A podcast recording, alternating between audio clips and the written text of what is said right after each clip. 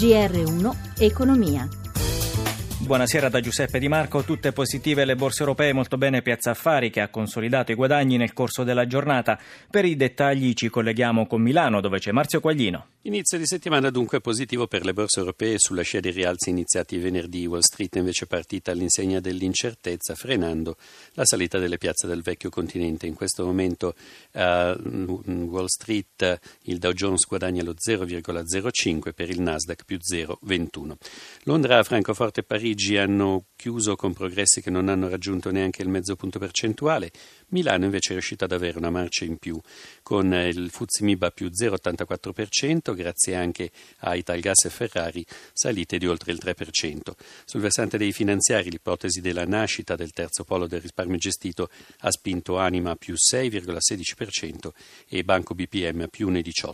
Sul mercato delle materie prime il petrolio è risalito a quota 47 dollari al barile, spread invece in leggerissima discesa dopo i rialzi della scorsa settimana il differenziale con i Bund è a 173 punti base, il rendimento del BTP decennale all'1,28. Infine, sul valutario l'euro ha perso qualche posizione sul dollaro, tornando sotto la soglia di 1,14. Grazie a Marzio Quaglino. Ora diamo il benvenuto al nostro ospite della settimana, il professor Francesco Daveri, docente di politica economica all'Università Cattolica di Piacenza. Buongiorno professore. Buongiorno. Allora, l'argomento del giorno è sicuramente il Fiscal Compact. Renzi propone di rottamarlo. Secondo lei l'accordo che prevede una progressiva riduzione del deficit fino al pareggio di bilancio eh, rischia di frenare la crescita?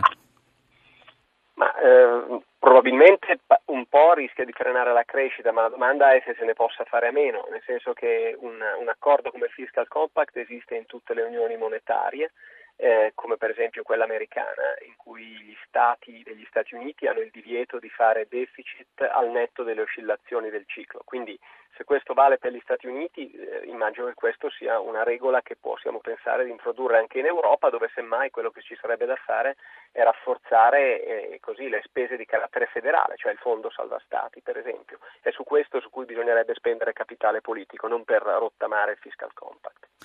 E a proposito, il commissario agli affari economici Moscovici ha sottolineato che l'Italia ha bisogno di ridurre il deficit per ridurre il debito che pesa sulle generazioni future.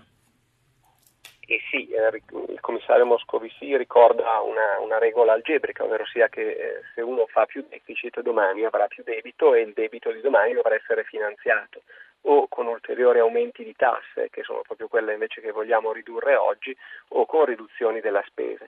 Meglio quindi cominciare a fare un po' di riduzioni di spesa già oggi per cercare di evitare di dover fare delle manovre troppo pesanti eh, negli anni a venire. Quindi questo è un po' quello che Moscovici ci invita a, a fare o se non altro a riflettere. Parliamo dei nuovi voucher che debuttano oggi, i Presto. Potranno essere usati dalle famiglie e dalle imprese fino a 5 dipendenti. Proprio quest'ultimo aspetto è uno dei più contestati. Questi eh, buoni per il lavoro accessorio non sarebbero utili anche per le aziende più grandi?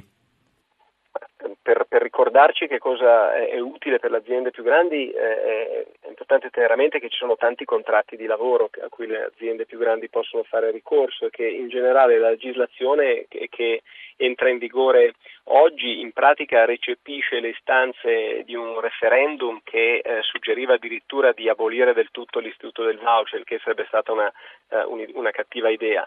La legislazione è una specie di gesto di pacificazione e eh, vincola il voucher all'uso per le famiglie, i libretti di famiglia e eh, per i contributi per le prestazioni occasionali. Mi sembra che sia una, uh, un ragionevole compromesso, uh, non starei a, a, cercare di allontanarsi da questo compromesso faticosamente raggiunto in passato. Bene, grazie al professor Francesco Daveri che sarà con noi anche domani. Cambiamo argomento, tecnologie d'avanguardia Made in Italy per la prima missione che l'Agenzia Spaziale Europea farà assieme al Giappone su Mercurio, pianeta dove la temperatura di giorno supera i 300 gradi e di notte scende sotto i meno 100. Il satellite Bepi Colombo partirà l'anno prossimo. Il controllo termico, particolarmente importante date le altissime temperature, è stato realizzato da Thales Alenia Space Italia. Roberto Pippan ha sentito al riguardo il vicepresidente esplorazione scienze e responsabile del sito di Torino Walter Cugno. Diciamo che le molteplici tecnologie che vengono utilizzate nei programmi scientifici, nonché anche nei programmi di esplorazione, hanno origine presso aziende italiane e moltissime delle quali comunque presso la nostra azienda. Noi siamo particolarmente attivi nel campo della protezione termica dei velivoli spaziali. Su Bepi Colombo abbiamo anche la tecnologia relativa a tutto quello che è le telecomunicazioni, tipo l'antenna ad alto guadagno della sonda che sta ruotando intorno a Marte è stata prodotta nella nostra azienda. Tutte le tecnologie relative radar altimetri e ai trasponditori, quindi parte di tutto il sistema delle telecomunicazioni, sono tecnologie sviluppate dalla nostra azienda. Quindi si tratta di tecnologie che ci portano vicino al Sole come mai l'uomo è stato, ma nello stesso tempo che hanno delle ricadute anche per quel che riguarda la vita di tutti i giorni. Tecnologie che ci permettono sempre più di essere in grado di mandare veicoli spaziali in condizioni sempre più estreme, tipo quella che può essere l'ambiente di Mercurio, l'ambiente intorno al Sole o eh, allontanandoci dal Sole andando quello che è nello spazio profondo verso pianeti, verso Marte, verso Saturno, verso, verso Giove e oltre. Tutte queste tecnologie saranno poi propedeutiche per preparare le missioni umane ad esplorare il sistema solare e a, poter colonizzare e sfruttare l'ambiente spaziale che ci circonda anche perché le risorse sulla Terra si stanno progressivamente impoverendo, quindi in un futuro sempre più vicino dovremmo andare a cercarle altrove. Una delle sfide dei prossimi anni e neanche negli anni lontani, perché stiamo parlando com- comunque negli anni che intorno al 2020, sarà appunto quello di avere le tecnologie e la capacità ed essere tra i primi a essere in grado di sfruttare le risorse presenti nello spazio, quindi andare sulla Luna, sugli asteroidi, a sfruttare quelle che possono essere le risorse che cominciano a scarseggiare sulla Terra o a trovare nuove risorse risorse per produrre prodotti sempre più innovativi. All'assemblea della CGL la leader del sindacato Camusso ha proposto Maurizio Landini come segretario confederale.